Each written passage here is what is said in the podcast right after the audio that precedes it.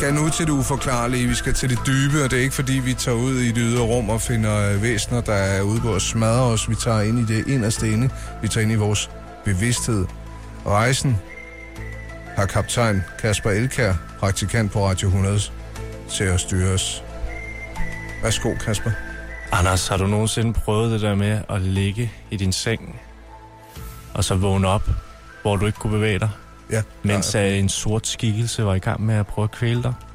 det er min sorte skikkelse, det kan jeg ikke huske, jeg har prøvet. Nej, Men jeg har prøvet, at der var noget, der var sort, men typisk så har det været, fordi jeg har viklet min dyne rundt om mig. Hvor ja. Jeg følte mig øh, pacificeret af den. Jamen, det er ikke for sjovt det her. Nej, Mellem nej. 20 og 40 procent af jordens befolkning har oplevet det her. I det sydøstlige Italien, der kalder man oplevelsen for pandafeke, eller rettere, det er en heks, der skulle sidde og prøve at kvæle en. Og i Ægypten, der kalder man øh, den onde ånd for djinn.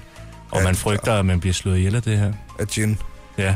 Men, Men det er sket for nogen. Men det er nok ikke noget med drømme at gøre. nej, i videnskabelige kredse, der kalder man det søvnparalysering. Hvor, øh, men det er kun den her del med, at man Så hvor man For- føler, man ikke kan bevæge sig, hvor og der man er har en, der prøver at kvæle en. Nej, hvor man har bare følelsen af, at man ikke kan bevæge sig. Hvad, hvad Øhm. skyldes det, Kasper? Det er, det er simpelthen en fejlkorrigering i ens hjerne. Fordi man har fire søvnstadier, Mm. som, hvor det fjerde, det er det, man kalder REM-søvnen. Det er der, hvor man drømmer. Ja. Og det, der så sker, det er, at man bevæger sig ind og ud af REM-søvnen. Og et eller andet sted, enten når man går ind eller ud af den, der sker der en fejl i ens hjerne. Fordi at for at man ikke udlever sin drømme, Mm.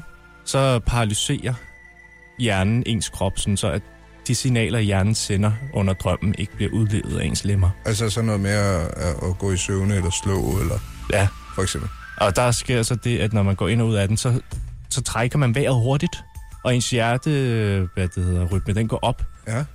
Øh, og det er, sådan, det er nogle af alle de her signaler på at blive kvalt.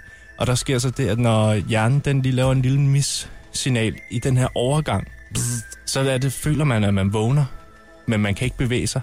Ej. Og så sker der det, at, øh, at man prøver at bevæge sig, og man bliver angst, Ja. for man kan stadig ikke bevæge sig mere og mere. Men Og så- drømmen holder, men hjernen holder en i skak, fordi man skal ikke ligge og tøffe for meget rundt. Ja, men det der er problemet, det er, at man er stadig i remsøvnen. Mm. Det betyder, at man stadig drømmer. Og jo mere angst man bliver, der begynder man at hallucinere.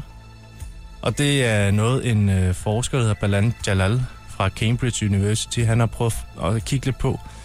Og der har han fundet ud af, at det er simpelthen, at øh, i det, at man hallucinerer Mm. og bliver angst, så bliver det til sådan en selvforstærkende effekt.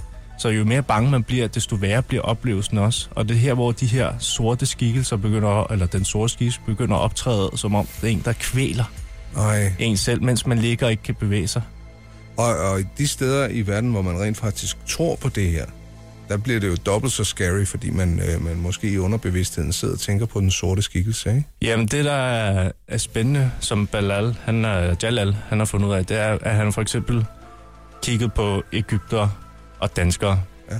Og i Ægypten, der har de tre gange så stor chance for at opleve særligt det her med den sorte skikkelse, fordi de er overtroiske.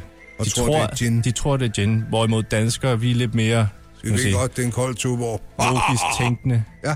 Så vi kan godt, altså vi oplever stadig lige så mange af de her søvnparalyseringer, men vi har ikke den traumatiske oplevelse, det er ligesom at føle, at der er en eller anden ukendt. Men kan man gøre noget ved det, Kasper? Ja, det kan man godt. Hvad skal man gøre? Man skal bare minde sig selv om, fordi man er jo den her mærkelige tilstand af, at man føler, man er vågen, men man egentlig drømmer. Og der har man rent faktisk, ligesom man har kontrol over, at man kan prøve at bevæge sig lidt, mm. så har man også kontrol over sine egne tanker. Og der gælder det bare om at minde en selv om, at det er ikke noget, hvad det hedder, farligt. Det er noget, som mange andre oplever.